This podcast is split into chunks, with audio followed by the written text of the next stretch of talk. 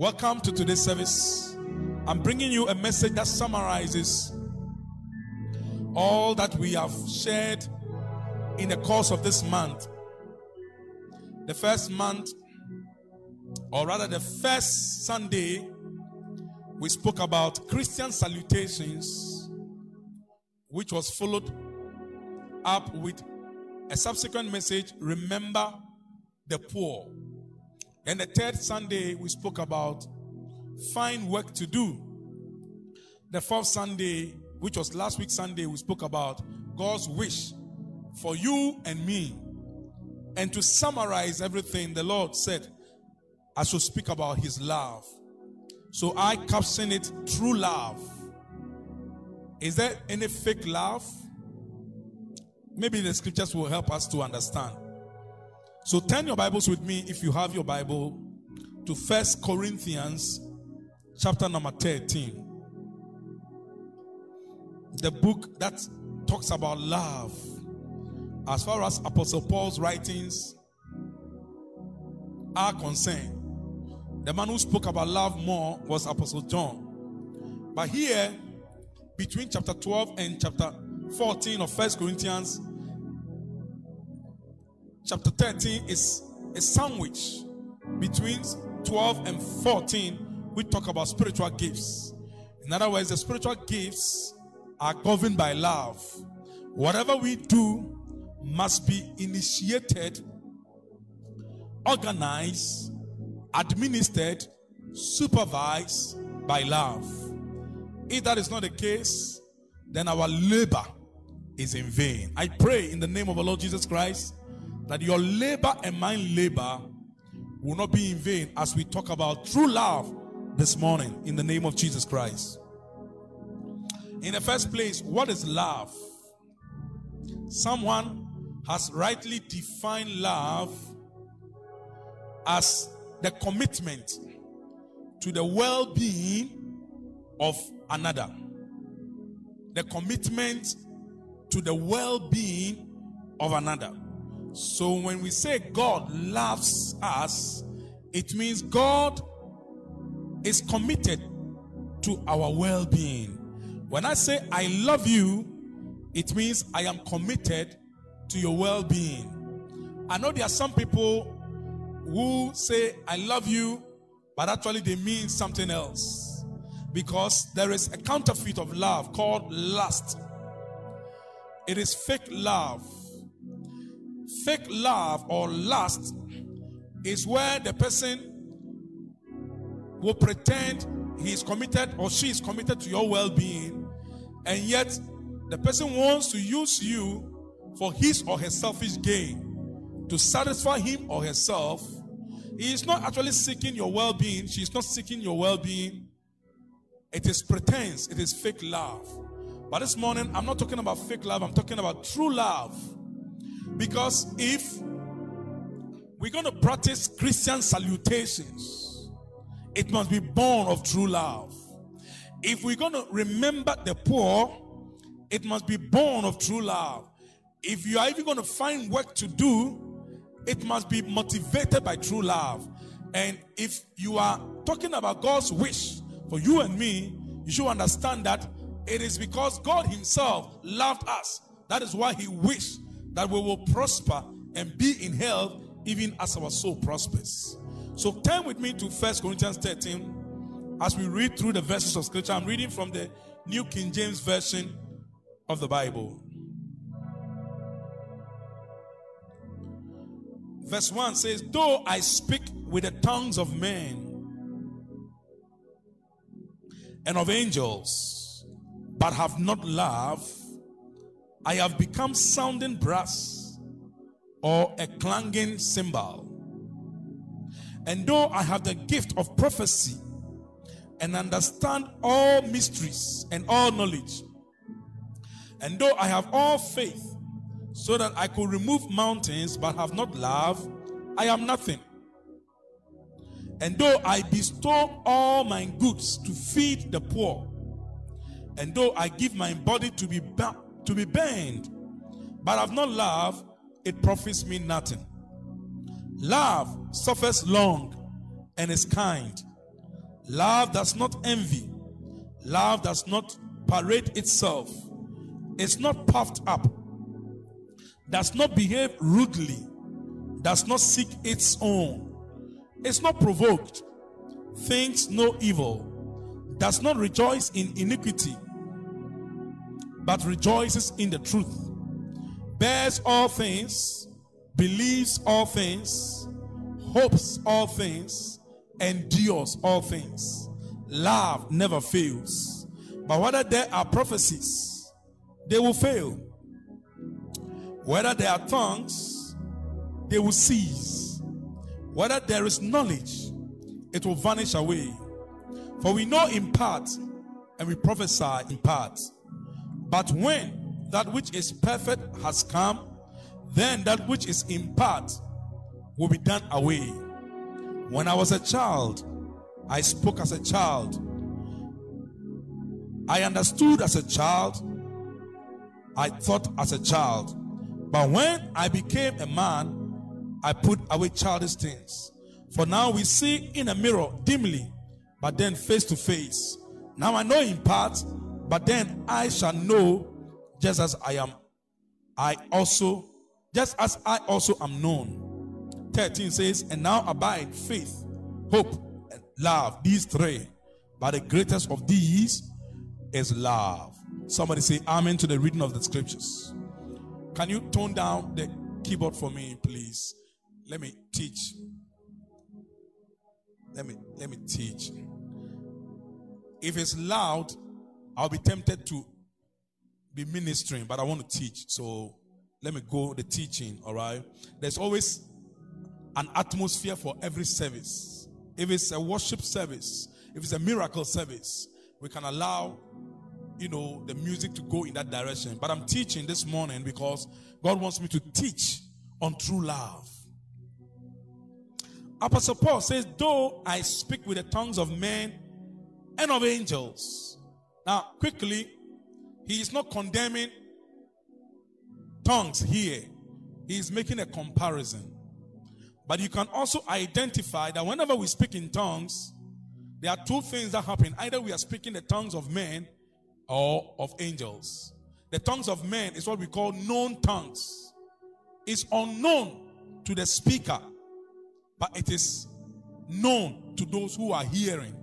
Like it happened on the day of Pentecost. Remember, today is Pentecost Sunday, commemoratively. So, talking about speaking in tongues, I know that it is significant as far as today is concerned because some 2000 years ago or 2020 years ago, thereabout, the Holy Spirit came down as a gift from our Lord Jesus Christ. And when He also came, He gave us gifts. He gave us the ability to commune with our Father at His level, the gift of speaking in tongues. If you have not received the Holy Spirit, you are actually denying yourself of so many things that you could enjoy before we check out of this world. All right? Though I speak with the tongues of men and of angels. So clearly, you can also speak in tongues of angels. That one is unknown tongues. And both, you are not speaking to men. In that case of the apostles on the day of Pentecost, they were speaking a language they themselves didn't know because they were all Galileans. They were Hebrews. And yet the, the hearers could hear them in their various tongues and their various languages. Are you following me, child of God? So though I speak with the tongues of men and of angels, but I have not love. He said, I have become sounding brass or a clanging cymbal. In other words, if I'm speaking the tongues of men and of angels, but it is not motivated by my commitment to the well being of another. First, to the well being of the kingdom of God, because our love is to God and then to our neighbor. He says, Love the Lord your God with all your heart, with all your mind, with all your soul, and love your neighbor as yourself. So, true love will first be geared towards commitment to the well being of the kingdom of God, the well being of the purposes of God, ensuring that God's agenda on earth is fulfilled. Jesus told his foster father, Joseph, and Mary, At the age of 12, when they sought for him for three days and found him in the temple, he asked them, Don't you know that I must be about my father's business? At the age of 12, he had caught the revelation that he was to committed to the well-being of his father, the kingdom and its work. That was the love of Jesus at that tender age. So what I'm trying to say is that if we are speaking in tongues, tongues of men, tongues of angels, but we don't understand that it's not just about us. Life is not just about living for yourself, what you eat, what you drink, and that's all. There must be a motivation behind that tongues seeking the well being of the kingdom of God and the well being of people in the kingdom as well as even those who are outside the kingdom. All right. Number two, and though I have the gift of prophecy and understand all mysteries and all knowledge, what does this verse tell us? It tells us that the gift of prophecy is not only to foretell or to prophesy or to foretell, but with that gift comes a certain revelation which has not been taught so much in the body of Christ. From that line, you realize that the gift of prophecy also has the ability to impart understanding into all mysteries and all knowledge. That is why those who teach, they say that teaching is is that it's also part of you know the gift or of the pro, uh, the gift of prophecy or is part of the prophetic, so to speak. But there's a dichotomy. There's a difference between the gift of prophecy and the gift of teaching. But the highest level of teaching, where you are teaching all mysteries and all knowledge, and you have understanding into all mysteries and all knowledge, is prophetic. That is why they claim that the gift of prophecy includes, you know, teaching.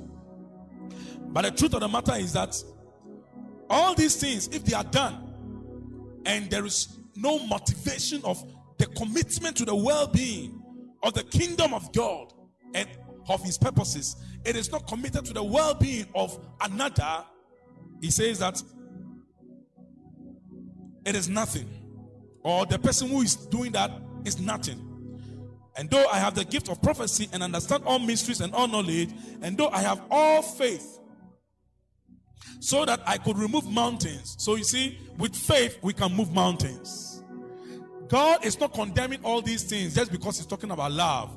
When God brings a revelation, He does not use it to substitute the foundational revelations. He comes to add. It is like building. So many times, some of us get a particular revelation. For instance, during the half night, I was saying that some people have learned the language of faith. They know how to speak for faith. And they don't know that before you start declaring faith, you've got to know that there's a place called communion with the Father.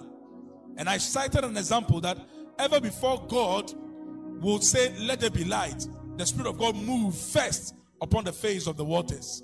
So until you get the Holy Spirit his place, his proper place, through communion, through fellowship, and let him have the right of way, you may make all the declarations, it will not work. But even if you have all faith and you can move mountains, but you don't have love, he says, I am nothing. And I believe that anybody can also say the same nothing.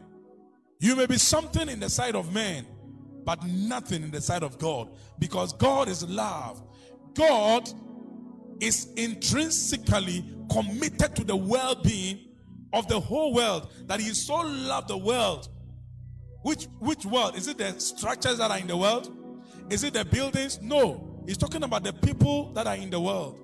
He so loved the world, the world of sinners, that he gave his only begotten Son, that whoever believes in him should not perish but have everlasting life. Glory be to God. Verse 3 And though I bestow all my goods, to feed the poor. And though I give my body to be burned, but have not love, it profits me nothing. Now, this tells us, child of God, that we can practice Christian salutations. We can remember the poor and even give all our goods to feed the poor, and yet it may still not be motivated by true love. Maybe there is a different motive, an ulterior motive to prove a point. For showmanship, for name, fame, and popularity, for you know uh, recognition, maybe local recognition, regional recognition, national rec- recognition, continental recognition, or global recognition, or even international recognition. What is the motive behind you remembering the poor or calling somebody and said, I greet you with a holy kiss? Did you say, I greet you with a holy kiss because you have in mind that this particular person, I must corner him somewhere, corner her somewhere, and have him or her satisfy myself? Or it is because you are burdened to see to it that this person does well, just as you are doing well. True love, child of God, is the commitment to the well being of another. And though I bestow all my goods to feed the poor, so it's not enough for us to remember the poor. That's what God is telling us in this summary. It is it must be motivated by love. And I thank God that for us who are Christians, Romans 5 5 tells us that the love of God is shed abroad, is poured into our hearts by the Holy Spirit. I can't say that for those who are not in Christ. I can't say the same for those who are not in Christ. I'm talking about those of us who are in Christ. Because if you're not in Christ, I don't know what is in your heart. But for those who are in Christ, we don't need to look for love because it's in us. The fruit of the Spirit is love, joy, peace, and goes on and on and on. Nine of them. It is like an orange fruit. When you cut an orange fruit, you find different segments, and yet it is one fruit. So it's one fruit, but it has different segments love, joy, peace, long suffering, patience. I think I need to memorize the nine. Every time I quote, I stop somewhere. we'll go back to Sunday school. Glory be to God. All right. And though I bestow all my goods to feed the poor, and though I give my body to be burned, hey, you can give your body to be burned. Do you know about the dark ages? And after the dark ages, the great persecution the church suffered. Some didn't deny their faith, they gave themselves to be burned. The question is if you do that, but it is not born by love, there could be several reasons why somebody will give his or her body to be burned. Maybe you are tired of this life. Do you know somebody can say that I, am even disappointed in this God? If they will kill me, I'm even suffering. Let them kill me. So it's possible that somebody can offer himself as a Christian to be burned under persecution. And yet, it's not because the person loves God so much that I, I am ready to pay any price, but because probably the person is just disappointed. It's like, all die be die. So if they come to burn me, let them burn me. After all, this God, if He cares so much, why should he allow me even to be to be seen? Maybe you were hiding. The person was hiding and was found. If God has allowed them to be found, for, allowed them to find me, then let them kill me. So it's not everybody who offered him or herself to lions. Lions eating people up. Some were thrown from a hill. This world, the 21st century world that we live in, we haven't seen any persecution. I know there are pockets of persecution in one country or the other in this present world. But the kind of persecution those people of the first century into the dark ages suffered, we haven't seen it. But Apostle Paul is saying that though I give my body to be burned but have not love, it profits me nothing. There's no profit in it. What is your motive? You know, true love looks for the motive behind what you are doing, the motive behind what you are saying. Say, I greet you with the holy kiss. What is the motive behind that greeting with the holy kiss? That's what we learned the first Sunday, 3rd May. Christian salutations. What is the motive? You are calling so that you will corner that lady somewhere. Be careful.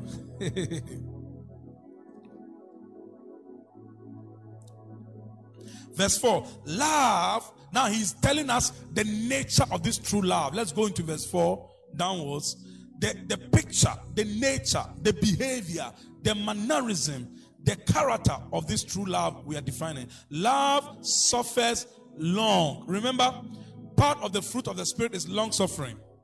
So it's like love is the senior most amongst the nine portions of the fruit of the Spirit. Love suffers long. Love has long suffering and is kind. Love does not envy. Love does not parade itself. It's not puffed up. Does not behave rudely. Does not seek its own. Have you seen the definition of love? That is the definition of love. It does not seek its own. Jesus said in John 15, Greater love has no man done this, that a man should lay down his life for his friends.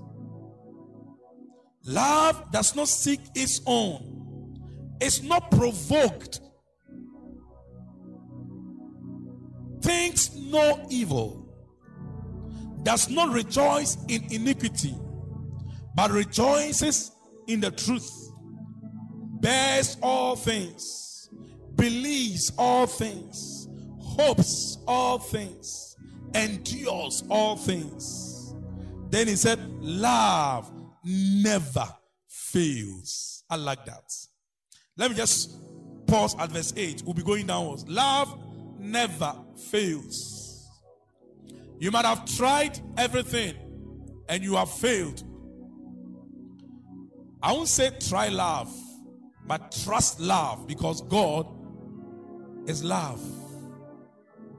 If you are walking in true love and the love of God is in your heart, then trust love, act love, do love. Let go of your bowels of compassion. The King James actually calls it charity. Charity is practical love, demonstrative love, love that is not just in words but is in deeds. It is the utmost commitment to the well being of another. You see, from verse 4 into verse 7, why I didn't dwell on all of them is that I just want to summarize verse 4 to 7 in one word.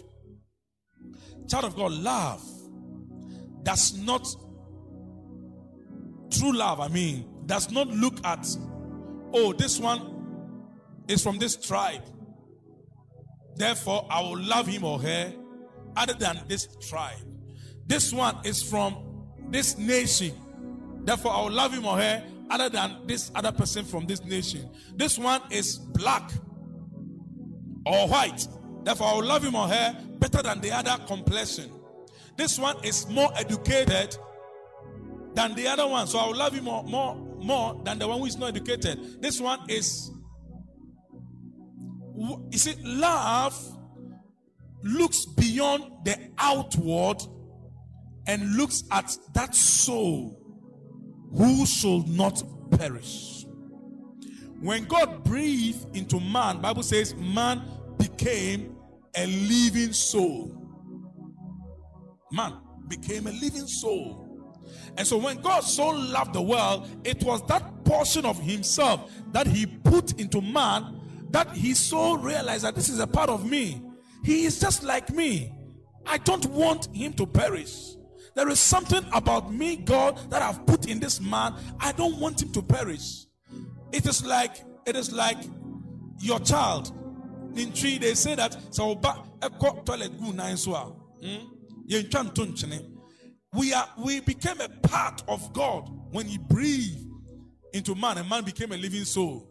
So no matter where we are coming from, no matter how wrong we were in Adam, God looked beyond all those limitations and saw a soul that should not perish. And out of that passion and compassion, He reached out. While we were still sinners, He demonstrated His love and still demonstrates His love towards us. So He does not discriminate. He does not say that you did this, therefore I won't do that. His love covers, Love covers multitude of sins.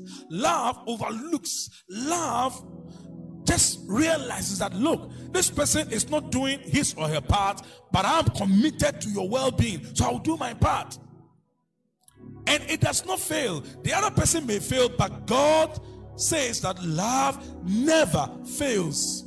So you must have tried many things and it didn't work.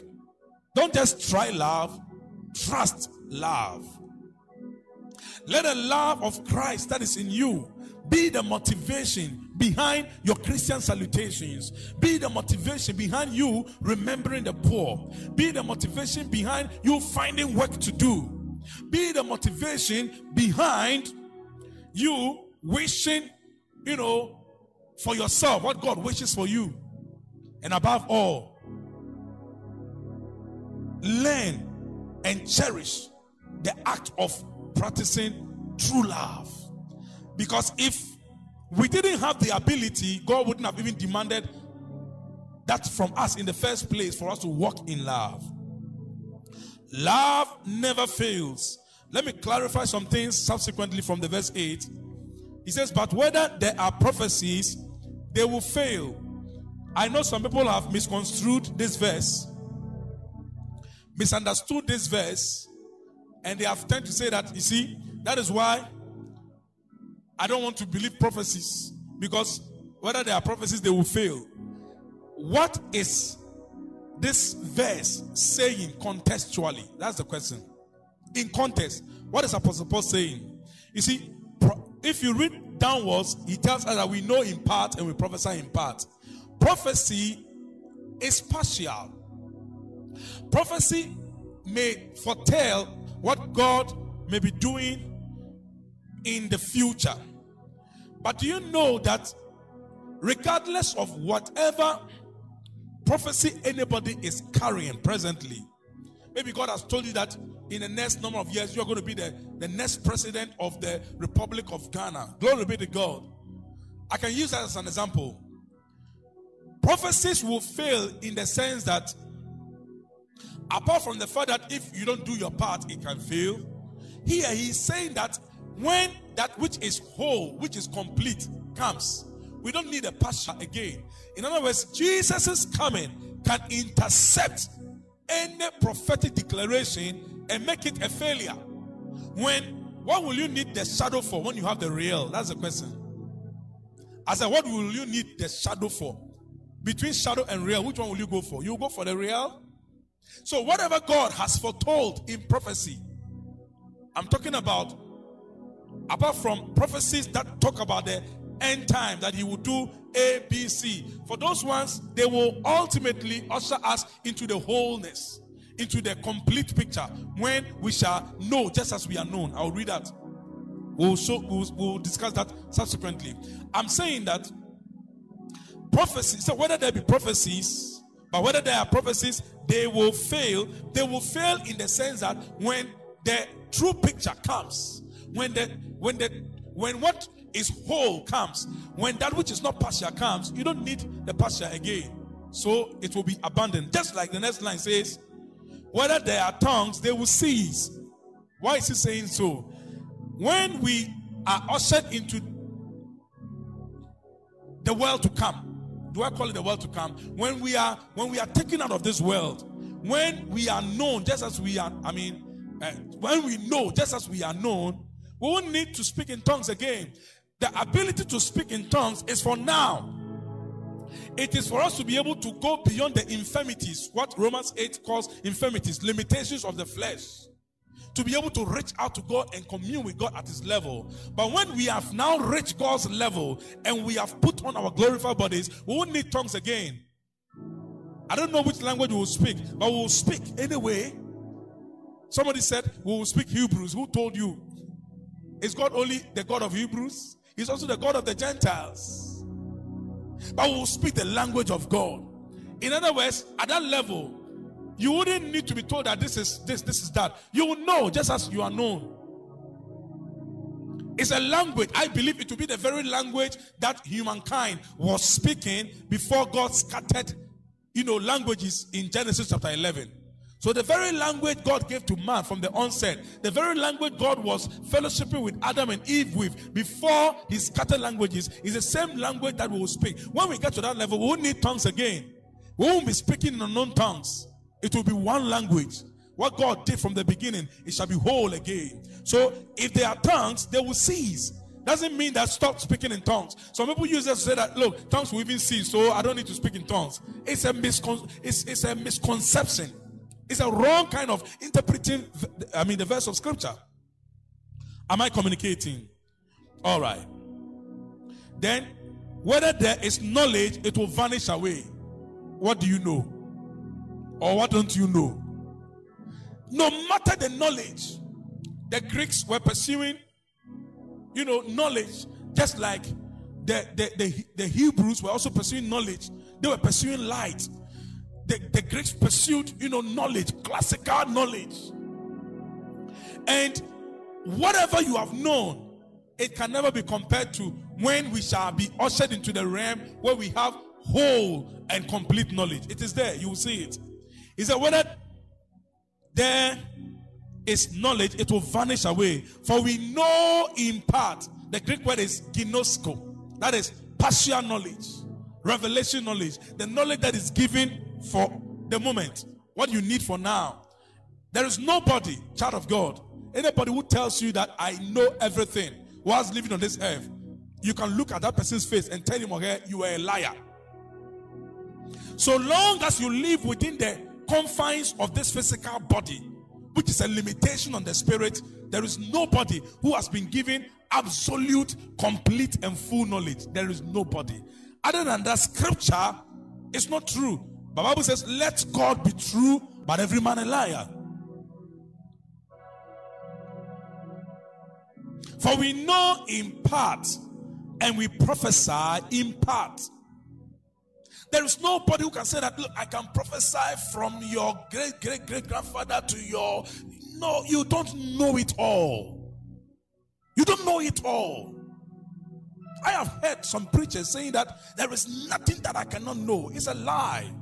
It's a lie. Then you are you are telling us that you are not a human being. But if you live within the confines of this physical container, the body, which is a veil, then what is given you is only partial.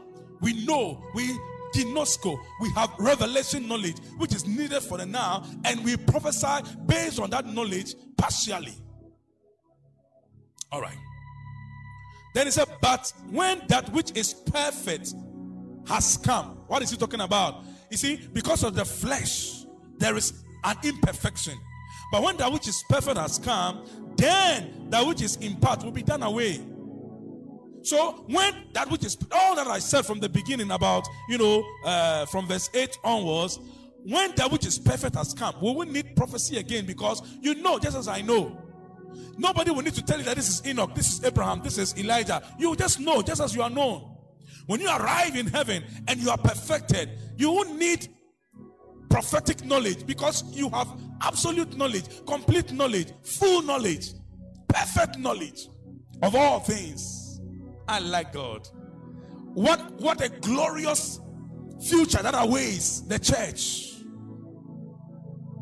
It's a wonderful relationship.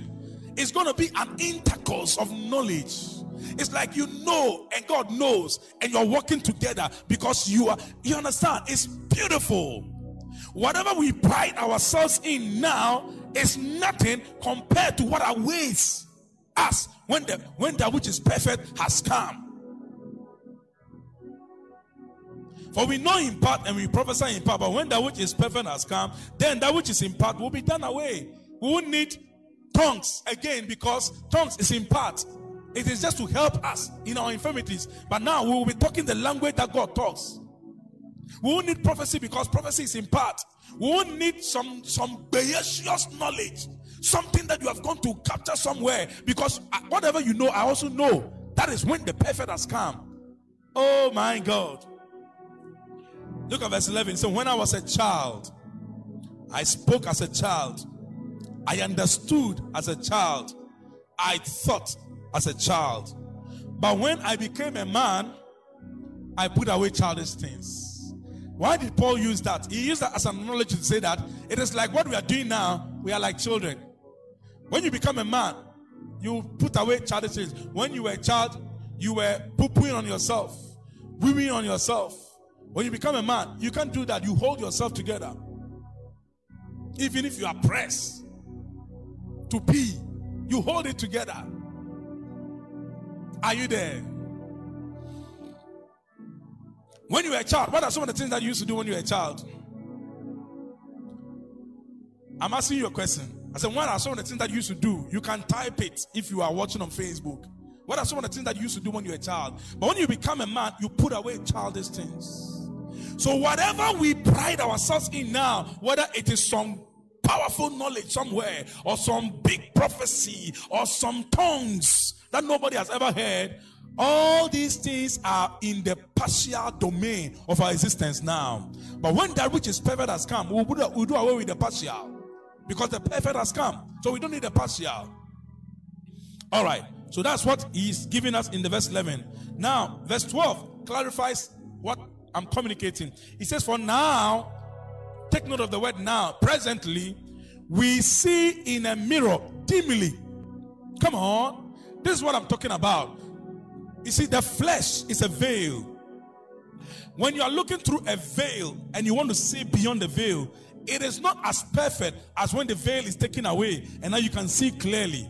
So, no matter how big your revelation is, no matter even if you do how many days of fasting and you sharpen your spirit so much, it is still so long as you are still within the container. I mean, the, the curtains of your physical body, which is a veil, whatever you are seeing is still dim compared to that which is perfect, which is to come. Am I communicating somebody? So that we will humble ourselves because love does not pride itself, it's not puffed up. So that you will not say that I am the only, only who has all it takes to know all knowledge. That is why I, I, I wonder why some people have questioned that where are the so people who say they are prophets, how come they didn't know anything about coronavirus? How come? If God chose to hide it from everybody, what is your problem? What is your problem? What is your problem? Bible says, let him that thinketh he standeth take heed lest he falls. There is nobody on this planet earth who knows it all. If that person exists, I would say he's not a human being. But if you are a human being and you are within the curtains, the, con- the, the confines of the curtains of the flesh, which is a veil, then you don't know it all. So that you will not prophesy and then we have to carry you on our neck and, and, and show that you are the all in all. You are not all in all. You don't know it all. Am I communicating? You don't know it all. So we humble ourselves. Love does not walk in pride. Love just knows that, look, it's not me, it is God at work in me. So, whatever God uses me for, it is for His glory and to His glory alone.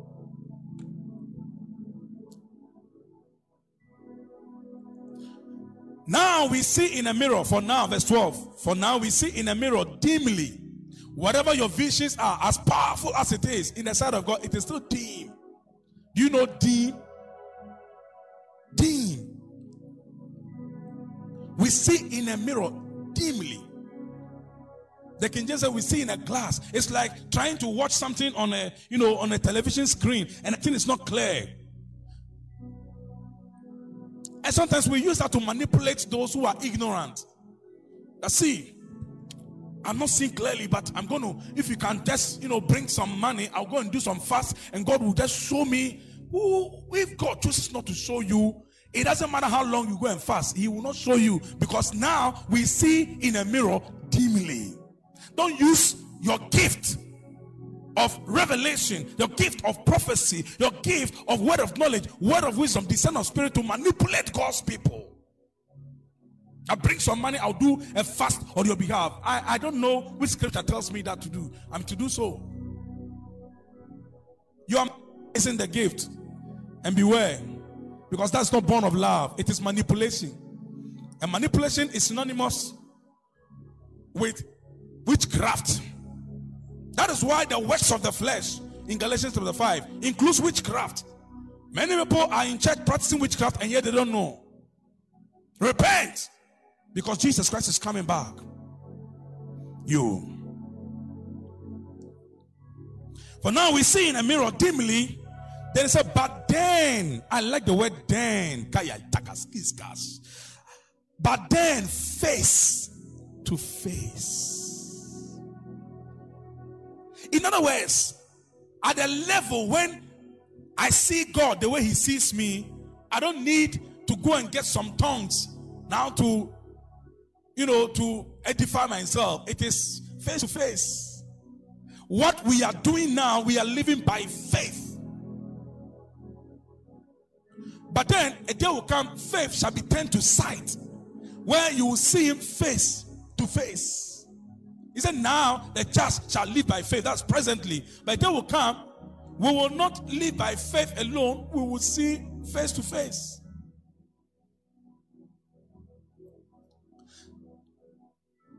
For now we see in a mirror dimly, but then face to face. Then, then has to do with when the perfect has come. When everything has been perfected. When we are in our perfect, glorified bodies. There will be no more veil. We will see face to face. Even if you didn't know your great, great, great, great, great grandfather, when you see him, you know that this was the great, great, great grandfather that gave to your gave birth to your grandfather and then to your father. You will know. For now we see in a mirror dimly, but then face to face. Then he said, Now I know in part. Hey, hey, this is what I was talking about. Now, child of God, now, but that's presently, you will never know in full. The Greek word translated know there is still ginosko, partial knowledge. Now, I know in part.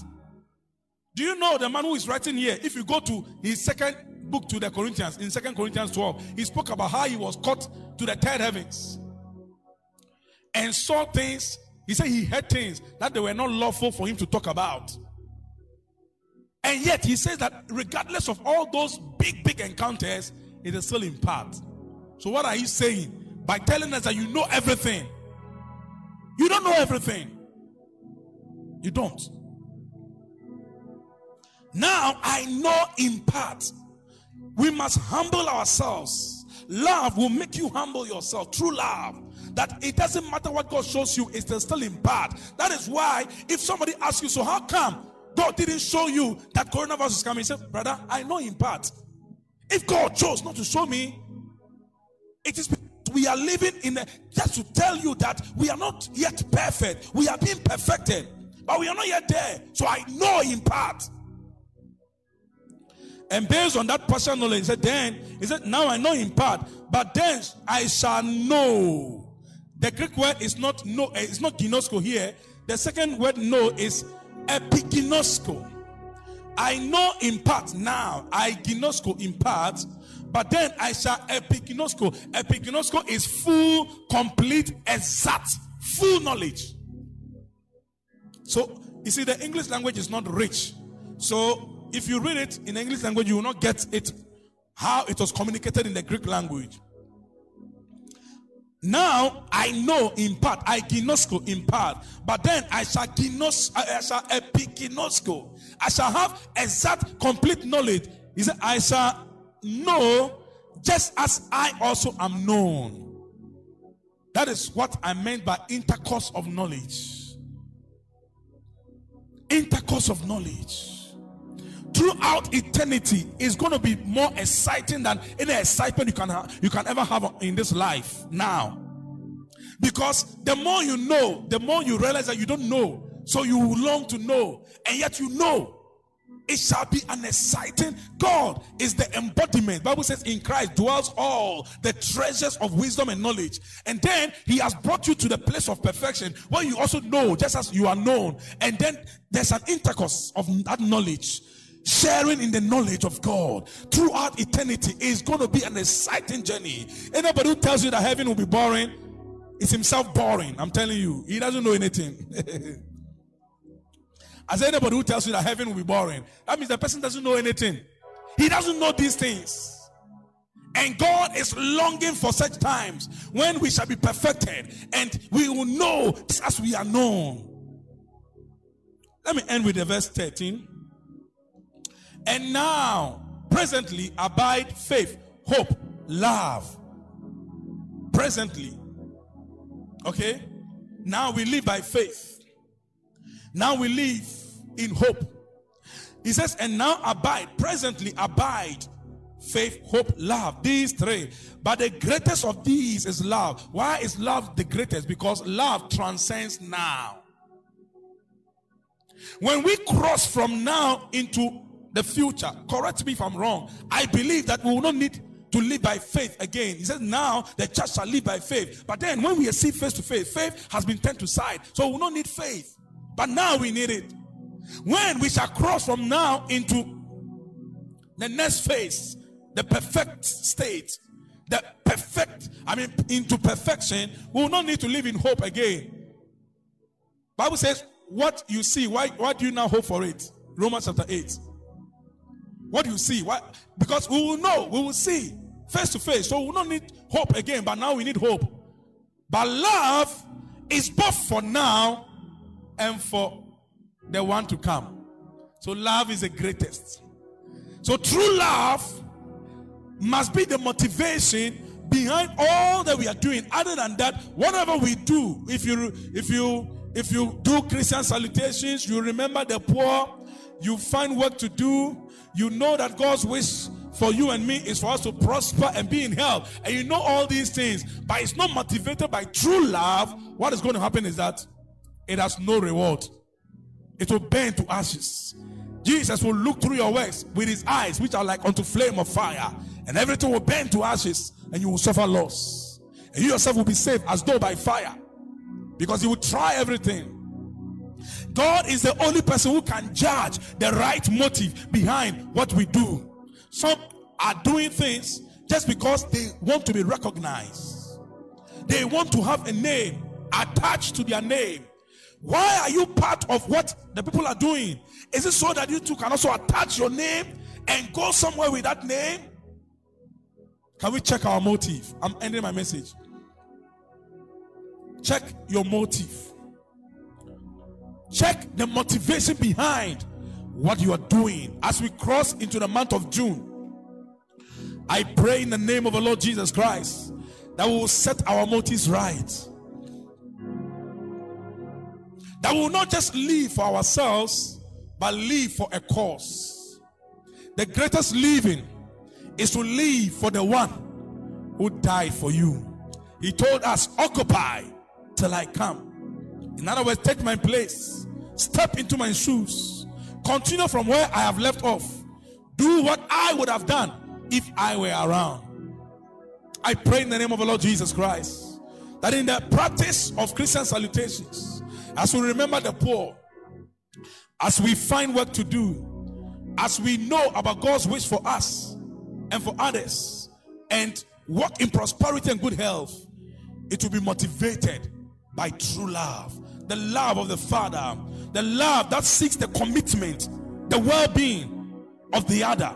Love that is committed, that is passionate, that does not discriminate, that does not look at, oh, this one is from this tribe, this one is from this country, this one is white, this one is black, but love that sees a soul who should not perish. I pray that no matter how gifted we become, how powerful our gifts become, we will not pride ourselves in it because it is in part. It is still partial knowledge. Partial knowledge cannot be compared to perfect knowledge. Then we shall know just as we are known. We shall know, we shall epiginosko. I pray in the name of the Lord Jesus Christ that no matter the revelation God gives you, you will not come to the place where you say that I know all things. It's pride talks like that. And it offends God because it contradicts the scripture. Never you say that. You are making yourself like Satan, Lucifer, yeah. I don't know who I'm talking to. Man, I don't know why I'm stressing on this. But never come to the place where you say, when you know everything, just tell us, I don't know anything. Because we are still within the, the curtains of this physical body. It's a veil. But the Holy Spirit has been given to us to help that infirmity, that limitation. So why don't you give the glory to the helper other than to yourself. The Holy Spirit is in us to receive that first place, to receive that glory. He is God all by himself. When God has worked through you, remember it's not by might, it's not by power, it's by my spirit, says the Lord. Let's give due recognition to the one who is at work in us so that we will never take his glory. Lift your voice. Let's begin to pray in the name of the Lord Jesus Christ.